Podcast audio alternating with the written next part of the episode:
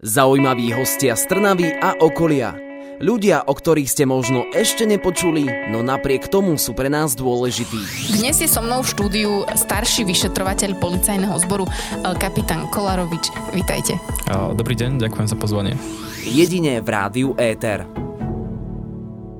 Začneme hneď o, takou možno základnou otázkou, že ako ste sa dostali k práci vyšetrovateľa vy? Ja som v policajnom zbore už takmer 11 rokov a prešiel som si od základného útvaru až po ďalšie. A už keď som prišiel na základný útvar, tak som vedel, že tá práca vyšetrovateľa bude tou, ktorú by som chcel robiť. Čiže takto som sa dostal k práci vyšetrovateľa. A teda, ktoré všetky pozície ste pred touto prácou vystriedali? Mhm, čiže to bolo najprv teda hliadková činnosť, ktorá bola na vodnom oddelení, potom následne som bol poverený príslušník, ktorý sa už zaoberá vyšetrovaním trestných činov, aj keď teda menej závažných. A potom to bolo na okresnej úrovni, kde som už pôsobil ako vyšetrovateľ a teraz už to je na krajskej úrovni, kde tiež pôsobím, ale ako starší vyšetrovateľ. A čo vás na tejto práci najviac baví? To je dobrá otázka. je toho veľa, ale tá, to samotné vyšetrovanie trestných činov a skladanie nejakej tej mozaiky, ktorú my ako vyšetrovateľe zistujeme, je to naozaj najzaujímavejšou prácou, ktorú môžeme robiť. A zároveň aj taká pomoc ľuďom, ktorým sa stalo také nešťastie, že boli poškodení trestnými činmi, tak tá nejaká pomoc, ktorú im môžeme my ako vyšetrovateľia zadovážiť, tak to je, to je naozaj to, čo človeka veľmi naplňa. Čiže o, máte z toho potom, keď nejaký prípad vyšetrite, máte z toho taký dobrý pocit na duši, že a, dobre. O, ja osobne áno. Mňa to veľmi baví a hlavne keď vidím spätnú väzbu od ľudí, ktorým nejakým spôsobom pomôžem, tak o, to, je, to je ten pocit, ktorý o, naozaj v tejto práci stojí za to. A čo všetko robí teda vyšetrovateľ? No v prvom rade vyšetruje trestné činy, ale o, my sa snažíme v prípade, že je spáchaný nejaký trestný čin, tak zistíme, kto ho spáchal, aké mal nejaké pohnutky tomu, aby spáchal tento trestný čin, plus nejaký jeho motív. A snažíme sa získať dôkazy na to, aby tieto dôkazy potom slúžili súdu na to, aby mohol uložiť nejaký trest. Čiže toto je tak nejak v stručnosti práca vyšetrovateľa, ktorú robí. Čiže ak si máme predstaviť ten priebeh vyšetrovania, tak najskôr začínate presne s týmito základnými vecami, že kto, čo, kedy, ako? Uh-huh, uh-huh. A potom, čo nasleduje? Uh, no ako som povedal, my na začiatku máme nejaký taký, také stručné penzum informácií, z ktorých vychádzame. Uh, my sa snažíme stále tie informácie rozširovať, tak aby sme tú dôkaznú situáciu rozvíjali. A ona, ak je dostatočná, ak teda už sme dostatočne presvedčení o tom, že ten trestný čin spáchal nejaký páchateľ, tak potom je vyšetrovanie skončené a ten spis je predložený prokurátorovi, ktorý potom môže podať obžalobu na súd a potom začína to konanie pred súdom, ktoré Ako... môže viesť až do toho, že je vydaný nejaký odsudzujúci rozsudok, ktorý, ktorým je páchateľovi uložený trest. Uh-huh. A je aj nejaké presne stanovené množstvo dôkazov, ktoré musíte uh, nazbierať? Uh, nie to... Uh, je to no, individuálne také, skôr? No, no, takéto najvšeobecnejšie, čo sa zisťovať uh, musí, tak to máme dané zákonom. Že my musíme zistiť, či sa stal ten trestný čin, kto ho spáchal, z akých pohnutok, aký mal nejaký motív, nejakú škodu. Ale uh, to konkrétne, že čo stačí na to, aby bol páchateľ usvedčený, tak to, to je vždy na posúdení vyšetrovateľa alebo samotného prokurátora a neskôr súdu. Ale vo všeobecnosti naozaj platí to, že to ono, teraz poviem možno takú právnu floskulu, ale my musíme zistiť skutkový stav, o ktorom nie sú dôvodné pochybnosti. Čiže my nezistujeme nejaký že skutočný stav, pretože ten skutočný stav by niekedy bol veľmi náročný na dokazovanie. Preto my sa snažíme zistiť skutkový stav a taký, o ktorom nebudeme mať dôvodné pochybnosti. A stalo sa vám, že vy ste už niečo vyšetrili, považovali ste to teda, že máte dosť dôkazov, môžete to posunúť ďalej a potom vám to vrátili, že tak ešte to nestačí? Uh, jasné, aj takéto prípady sa stávajú, pretože uh, ono to treba brať ako takú nejakú, uh, ja poviem taký možno krátky bonmot, uh, že sú dva právnici, ktorí majú tri rozdielne názory o jednej veci. Uh, takže ono sa stáva aj v prípade vyšetrovania, že niekedy ten názor, ktorý má vyšetrovateľ, nemusí byť totožný s názorom prokurátora a jeho názor zase nemusí byť totožný s názorom sudcu. Takže môže sa stať aj to, že taký prípad, ktorý vyšetrovateľ pokladá za jasný, a dokázaný, tak pre prokurátora alebo pre sudcu nemusí stačiť. Ako dlho trvá také vyšetrovanie? Je mi to jasné, že možno nejaká vražda sa vyšetruje dlhšie ako lúpež, ale keby mm-hmm. ste to mali tak nejak spriemerovať, že... No spriemerovať... Uh... Alebo, alebo teda skúsme to rozdeliť tak, že koľko v priemere trvá vyšetrovanie lúpeže a koľko napríklad vraždy? Uh, ja by som to možno trošku na inom prípade no, skúsil, skúste, uh, alebo že dva prípady porovnať. Pretože máme nejaké mm, menej závažné trestné činy, ktoré nazývame prečiny. V týchto prípadoch je dokazovanie relatívne jednoduché a môže byť skončené už za napríklad dva dní. Pričom pri iných prípadoch, ako ste spomínali, napríklad nejakú lúpež alebo vraždu, tak tamto dokazovanie je už o mnoho zložitejšie, pretože tam už vypočúvajú sa rôzni svetkovia, znalecky sa skúmajú rôzne okolnosti a toto konanie môže byť naozaj veľmi zložité. Takže v priemere tie najmenej závažné môžu trvať 2 dní, mesiac, niekoľko mesiacov a tie zložitejšie môžu trvať možno rok, niekedy aj viac. Ale treba k tomu aj povedať, že tá doba, ktorá je stanovená pre trestné činy, tak my, my zase sme viazaní aj zákonom. Čo znamená, že my musíme tie trestné činy vyšetrovať plynule. To znamená, že ja nemôžem nejaký spis odložiť do skrine a potom čakať 3 roky, že po troch rokoch sa zrazu spamätám, že idem to vyšetrovať, ale my máme nejaké lehoty, ktoré nás, ktoré nás stanovujú mantinely, aby sme tie trestné činy vyšetrovali plynule. Takže nemôžeme o, sa nechať inšpirovať tým seriálom Odložený prípad. o, to asi nie. Tak toto reálne nie áno. Nie, nie, nie. Ak to každý pomáha vyšetrovateľovi vyšetrovať? Iba akože vy sám vyšetrujete alebo máte celý tím? No čo sa týka našich trestných činov, alebo teda tých trestných činov, ktoré vyšetrujem ja, mne pomáhajú operatívni pracovníci, to sú tzv. operatívci, keď ich tak nazývame slangovo, pretože keď si porovnáme prácu vyšetrovateľa a operatívneho pracovníka, tak u nich, u nich je, u nás je taký rozdiel, že my sa snažíme skôr ten, ten vyšet, tú vyšetrovanú vec nejakým spôsobom korigovať, nastavovať smer vyšetrovania, určovať nejaké vyšetrovacie verzie a podobne. A tie informácie, ktoré sa získavajú v praxi alebo už v tom konkrétnom teréne, tak toto robia tí operatívni pracovníci. Čiže nám v prvom rade pomáhajú oni, títo operatívci. A čo sa týka nejakých vyšetrovacích tímov, tak tie sa, tie sa tvoria pri naozaj takých závažnejších veciach. Čiže pri takomto klasickom vyšetrovaní trestných činov, ktoré napríklad robím aj ja, tak tam vyšetrovacie týmy nepôsobia. Čiže mne jediný, kto pomáha, je ten operatívec mm-hmm. a mhm. potom si pomáham už sám.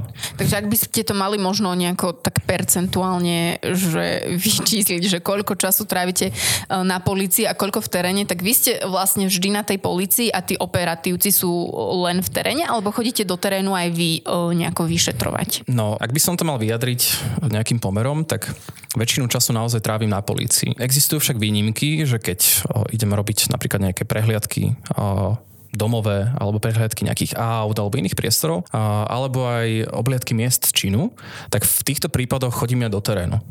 Takže len to teda nie je tá väčšinová časť času, ktorú trávim na policii. Väčšinová je tá, kde sa vysporadujem s tým spisom a ako som hovoril, že určujem nejaký ten postup o vyšetrovaní. Napríklad aj výsluch svetkov, ktorý, kde tento dôkazný prostriedok je asi tým najbežnejším, tak ten je vykonávaný zásadne iba na polícii. Takže to percentuálne väčšinu času trávime v kanceláriách alebo na polícii, aj keď s výnimkami, že mnohé úkony robíme aj v teréne. Takže koľko hodín denne pracuje vyšetrovateľ? Je to, že fixná pracovná doba, alebo... Uh, no my to máme nerovnomerne, čo znamená, že my pracujeme aj cez deň, ale, ale aj, aj v noci. V noci pracujeme hlavne vtedy, keď máme služobnú pohotovosť, pretože trestná činnosť, ktorá sa deje, tak tá musí byť pokrytá tým, že ak sa stane trestný čin a niekto zavolá na operačné stredisko, tak uh, nemôže sa stať, že vyšetrovať, no nemáme vyšetrovateľa, nikoho nemôžeme poslať, tak si počkajte do zajtra a potom prídite. Nie, to musí byť skrátka pokryté uh, 24 hodín denne. Takže ak sa takáto vec stane, alebo teda ten trestný čin a je potrebné vykonať úkony ako napríklad obhliadku miesta činu, tak vtedy vyšetrovateľ môže byť napríklad operačným strediskom vyslaný aj v noci. A koľko takýchto pohotovostí máte do mesiaca? V priemere to vychádza také 3 až 4, 20 hodinové, 24 hodinové služby, ktoré sú teda od rána až do ďalšieho rána nasledujúceho dňa. Vy teda pôsobíte na kraji, takže koľko tých krajských e, vyšetrovateľov máme? Tu v Trnave máme, bude to nad 10. To sa už potom rôzni podľa krajov na Slovensku, že napríklad v Nitrianskom kraji, v Bratislavskom kraji je ten počet približne podobný, aj keď teda v Bratislavskom kraji ich je viac, pretože to aj tým, že Bratislava je hlavné mesto, tak tam je potrebné tam vyšší nápad trestnej činnosti, čo znamená, že aj vyšetrovateľov je viac treba. Nás je na 10, mám pocit, že okolo 11. Takže na Slovensku vás nie je až tak veľa zase. No, ako šafránu. Éter rozhovorí vždy v sobotu v premiére o 12. a v nedeľu repríza o 13 hodine. Komu následne teda posúvate tie informácie, ktoré vyšetrite? No ak považujeme my vyšetrovatelia vyšetrovanie za skončené, tak potom je spis predložený prokurátorovi aj prokurátor je braný ako orgán činný v trestnom konaní a on v, tom, v tej časti trestného konania, kedy je vykonávané vyšetrovanie, tak on vykonáva dozor nad trestným konaním. Čo znamená, že on môže vyšetrovateľovi určovať nejaké pokyny, čo má robiť, ako má robiť. A potom, keď, ako som hovoril, vyšetrovanie skončené, tak spis je jemu predložený a prokurátor potom môže podať obžalobu a tým sa dostáva prípravné konanie, kde prebiehalo aj to vyšetrovanie, do súdneho konania, kedy súd už potom vykonáva dôkazy. A tam už vlastne vaša práca končí. Samotným skončením vyšetrovania práca vyšetrovateľa končí, áno. Koľko prípadov ste už vyšetrili? No to je, to je veľmi dobrá otázka, ale tu asi predtým, než odpoviem, musím vysvetliť, že, určite, že máme určite nejaké asi penzum prípadov, ktoré som ja vyšetroval ako vyšetrovateľ a niektoré tie prípady skončili už pred samotným vyšetrovaním. Lebo niekedy v niektorých prípadoch, keď podáte trestné oznámenie, tak niektoré prípady skončia tým, že sa začína trestné stíhanie, ale niektoré prípady sú zase také, že trestné stíhanie sa ani nezačne, pretože napríklad nejde o trestný čin, čo znamená, že tá vec sa odmietne. Čiže ono to je veľmi ťažké nejak rozlíšiť, že, že koľko prípadov som vyšetril a koľko nie, ale ja si tak nejak skromne dovolím povedať, že viacero bolo asi tých, ktoré som vyšetril, ako nevyšetril. Aj keď samozrejme určite sa stali aj také prípady, kedy sa nepodarilo vyšetriť ten trestný čin a zistiť páchateľa, pretože tam existovala tzv. dôkazná núdza. Na to by som možno nadviazala, že niektoré prípady ostávajú naozaj, že roky nevyšetrené, že vždy sa to vyšetruje a vyšetruje to práve kvôli tým dôkazom? No, určite to súvisí s dôkazmi, nevyhnutne. Pretože ak si predstavíme niektoré trestné činy, ktoré sú veľmi zložité na dokazovanie, tak tam naozaj môže to dokazovanie trvať roky a môže zároveň dospieť aj do nejakej dôkaznej núdze, pretože máme určité trestné činy, ktoré sú napríklad sofistikovanou trestnou činnosťou, alebo sú trestné činy, kde nevystupuje veľa svetkov. A v takýchto prípadoch naozaj my zasa nie sme nejakí čarodejníkovia z krajiny OS, ktorí majú vešteckú gulu a z nej veštia, ako sa čo stalo. My sme naozaj viazaní len tými dôkaznými prostriedkami, ktoré máme a z nich vyplývajúcimi dôkazmi. Čiže naozaj my, keď dospieme do takej situácie, že už nemáme čo viac zistiť na tej veci, tak môžeme dospieť do toho stavu dôkaznej núdze, čo znamená, že vtedy sa trestné stíhanie môže napríklad prerušiť. A vy ste už boli e, súčasťou nejakého takého vyšetrovania, čo trvalo naozaj, že nie pár mesiacov, ale celé roky? Toto mne sa našťastie nestalo. Ja... Našťastie, to ste teraz? našťastie, no, lebo akože naozaj ja si viem predstaviť aj také spisy, alebo také vyšetrovacie spisy, kde to vyšetrovanie trvá roky. A naozaj to hovorím mm, z takých objektívnych príčin. Pretože ak si predstavíme, že v nejakom spise figuruje 200 svetkov a je tam potreba znaleckého skúmania a tí svetkovia žijú aj v inej krajine ako je Slovensko, napríklad v zahraničí, alebo páchateľ sa skrýva aj na úteku, tak tam naozaj to môže veľmi značne predlžovať to trestné konanie. Ale ja som mal teda naozaj to šťastie, že, že doteraz som nemal taký spis, kde vyšetrovanie by trvalo roky a všetko sa im podarilo ukončiť v nejakej takej primeranej, rozumnej lehote. A teda e, vy keď uh, vyšetrujete a tých ľudí sa potom pýtate, mm-hmm. uh, tak robíte to iba čisto vy, alebo vám no, pomáhajú aj práve tí operatívci, ktorých Nie. ste spomínali? Áno. Čo sa týka samotných uh, úkonov, ktoré vykonávam v trestnom konaní, tak tam tie vykonávam sám a osobne. Pretože keď ste, keď ste spomínali napríklad výsluchy svetkov, tak tam je dôležité, aby ja ako vyšetrovateľ, ktorý pozná ten spis a tú dôkaznú situáciu, tak je dôležité, aby ten výsluch som viedol sám. Pretože ja, ja viem, na čo sa mám pýtať, aké okolnosti treba zisťovať a čo, čo všetko treba zisťovať tým svedeckým. Mhm, takže toto robíte iba vy. Mm-hmm, to robím iba ja. Takže keď máte 200 treba z ľudí, ktorých uh, musíte vypočuť, tak tých 200 ľudí musíte vypočuť iba vy. Mm-hmm, bohužiaľ áno. Uh, tak preto to trvá teda toľké roky. Myslíte, že je práca vyšetrovateľa nebezpečná? No myslím si, že uh, určité riziko tam vždy je. Pretože v niektorých prípadoch uh, naozaj si treba to, to vyšetrovanie a trestné konanie predstaviť tak, že my zistujeme a zhromažďujeme dôkazy, ktoré častokrát vedú k tomu, že páchateľ tohoto trestného činu je odsudený. A to nie je len akože nejaká pokuta, ale je to odsudenie, ktoré môže zasahovať do osobnej slobody v podobe trestu odňatia slobody. Alebo sú tam aj tresty, ktoré postihujú majetok týchto páchateľov. A naozaj títo páchatelia, ak, ak cítia, že im bude siahnuté na slobodu alebo na majetok, tak to môže byť aj nebezpečné. Ale ja osobne som sa zatiaľ nestretol s takýmto niečím, že by sa mne niekto vyhrážal alebo že by som pocitoval nejaké nebezpečie. Ale tak to je celkom paradox, nie? že vy ste vlastne akože verejne známi, chodíte klasicky oblečení, nenosíte žiadnu kuklu a o, pritom ste vlastne jediný taký človek, e, na ktorého asi ten páchateľ nejako by chcel alebo možno mu niečo zlé chcel spraviť. Mm-hmm, áno, je to taký paradox, ale je naozaj pravda toto, čo ste spomínali, že my ak vykonávame úkony, napríklad výsluchy, alebo vykonávame úkony, ktoré sú aj v teréne, napríklad prehliadky domové alebo prehliadky iných priestorov, tak my nenosíme kukly. Čiže ja keď tam prídem, tak každý vidí, že, že to som ja. A tých kuklačov zase nikto nepozná. Áno, a kuklačov nikto nepozná, pretože majú kukly. Zaujímaví hostia z Trnavy a okolia. Ľudia, o ktorých ste možno ešte nepočuli, no napriek tomu sú pre nás dôležití. Takými, uh, takými najťažšími momentmi sa stretáva vyšetrovateľ. Tých momentov je možno viacero, ale ja to poviem možno z takého osobného hľadiska. Asi tie najťažšie momenty, ktoré ja som v práci vyšetrovateľa zažíval, boli prípadoch, ktoré sa týkali uh, nejakých násilných a sexuálnych trestných činov, kedy obeťami boli možno tak mladistvé osoby alebo deti. A vtedy naozaj, ja aj napriek tomu, že ja dokážem si zachovávať odstup a objektivitu vo vyšetrovaní, tak práve tieto prípady z toho ľudského hľadiska boli veľmi ťažké na to, aby som ich strávil ako vyšetrovateľ.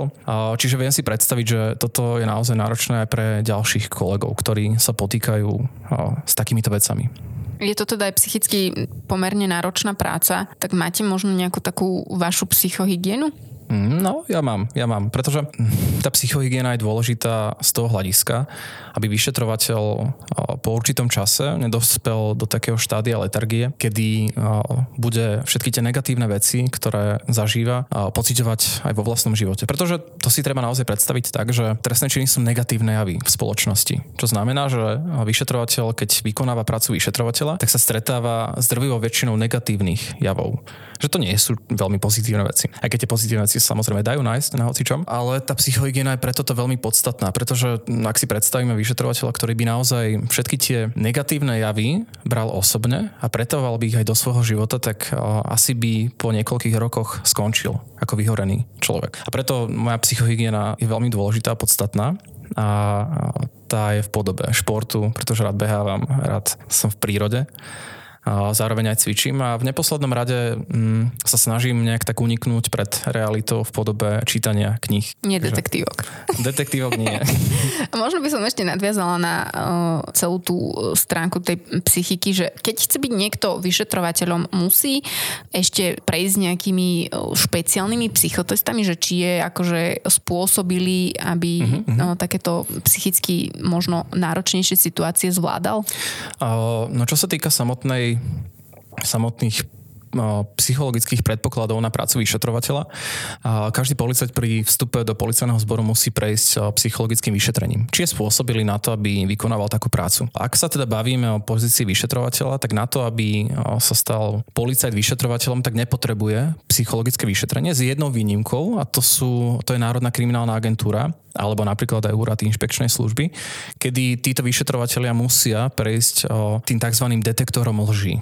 To je psychofyziologické overenie pravdovravnosti, ale teda poznáme to aj pod tým názvom detektor lží. A vy už ste boli na detektore lží? Nie, nie, ja som ešte našťastie nebol. ale nie. Ako vyzerá taký bežný deň vyšetrovateľa? Idete ráno do práce, uvaríte si kávičku. Áno, kúpim si koblihu a... ako vo filme.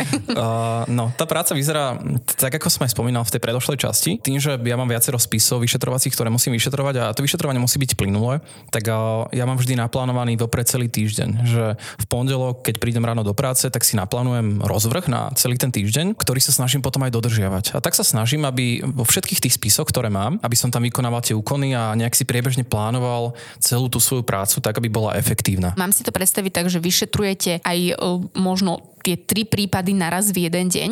Že dve hodiny sa venujem tomu, potom dve hodiny tomu a dve hodiny mm-hmm. tomu? Dá sa to aj tak predstaviť. Ono, ono záleží od tých spisov, pretože na tejto úrovni, ktorú teraz vykonávam vyšetrovanie, tak tam tie prípady sú naozaj už častokrát veľmi zložité. Že ten jeden spis, keď vyšetrovateľ otvorí a začne si v ňom plánovať nejaké úkony a začne ich vykonávať, tak, tak tie trvajú veľmi dlho. Čiže to tak väčšinou býva, že ja keď otvorím nejaký zložitejší spis v jeden deň, tak ten spis mám otvorený ešte ďalšie 3-4 dní, tak aby som tam vykonal niektoré úkony a naplánoval si nejaké ďalšie úkony. Vy už sa teda venujete skôr takým tým e, ťažším prípadom, ale sú určite aj vyšetrovateľia, ktorí riešia také jednoduchšie veci, tak akých vyšetrovateľov teda poznáme? No, začal by som možno teda od toho prvého stupienka, keď sa bavíme o vyšetrovaní trestných činov. Čiže tie, mm, ja to možno aj vymedzím, aj keď sa nechcem púšťať do úplne právnej diskusie, ale vymedzím to aj z takého právneho hľadiska. My máme dva druhy trestných činov. Jedných sú prečiny, ktoré sú také tie menej závažné a potom sú zločiny, ktoré sú závažnejšie. A tie zločiny majú ešte takú podskupinu, že, že sú aj obzvlášť závažné zločiny. Týchto troch kategórií, keď sa budeme držať, tak nimi si môžeme pomôcť pri tom, keď budeme skúmať, akí policajti sú pri vyšetrovaní. A čo sa týka tej prvej úrovne tých prečinov, tam máme poverených príslušníkov, ktorí pôsobia na obvodnom oddelení. A tí vyšetrujú trestné činy, ktoré sú teda mm, s hornou hranicou, ktorá nepresa, nepresahuje 3 roky. Potom sú vyšetrovateľi okresných riaditeľstiev, ktorí riešia zločiny. To sú zase trestné činy, kde už tá horná sadzba trestná je nad 3 roky. Čiže ono sa to tak, tak vždy to na seba nadvezuje že poverený príslušník, potom vyšetrovateľ okresného riaditeľstva potom je vyšetrovateľ krajského riaditeľstva. Ten už rieši tú podmnožinu, ktorú som hovoril, obzvlášť závažných zločinov. A potom máme ešte celoslovenskú úroveň, kde už pôsobí Národná kriminálna agentúra, takisto aj úrad inšpekčnej služby a Národná, agentúra, Národná kriminálna agentúra už rieši trestné činy, ktoré patria do pôsobnosti špecializovaného trestného súdu.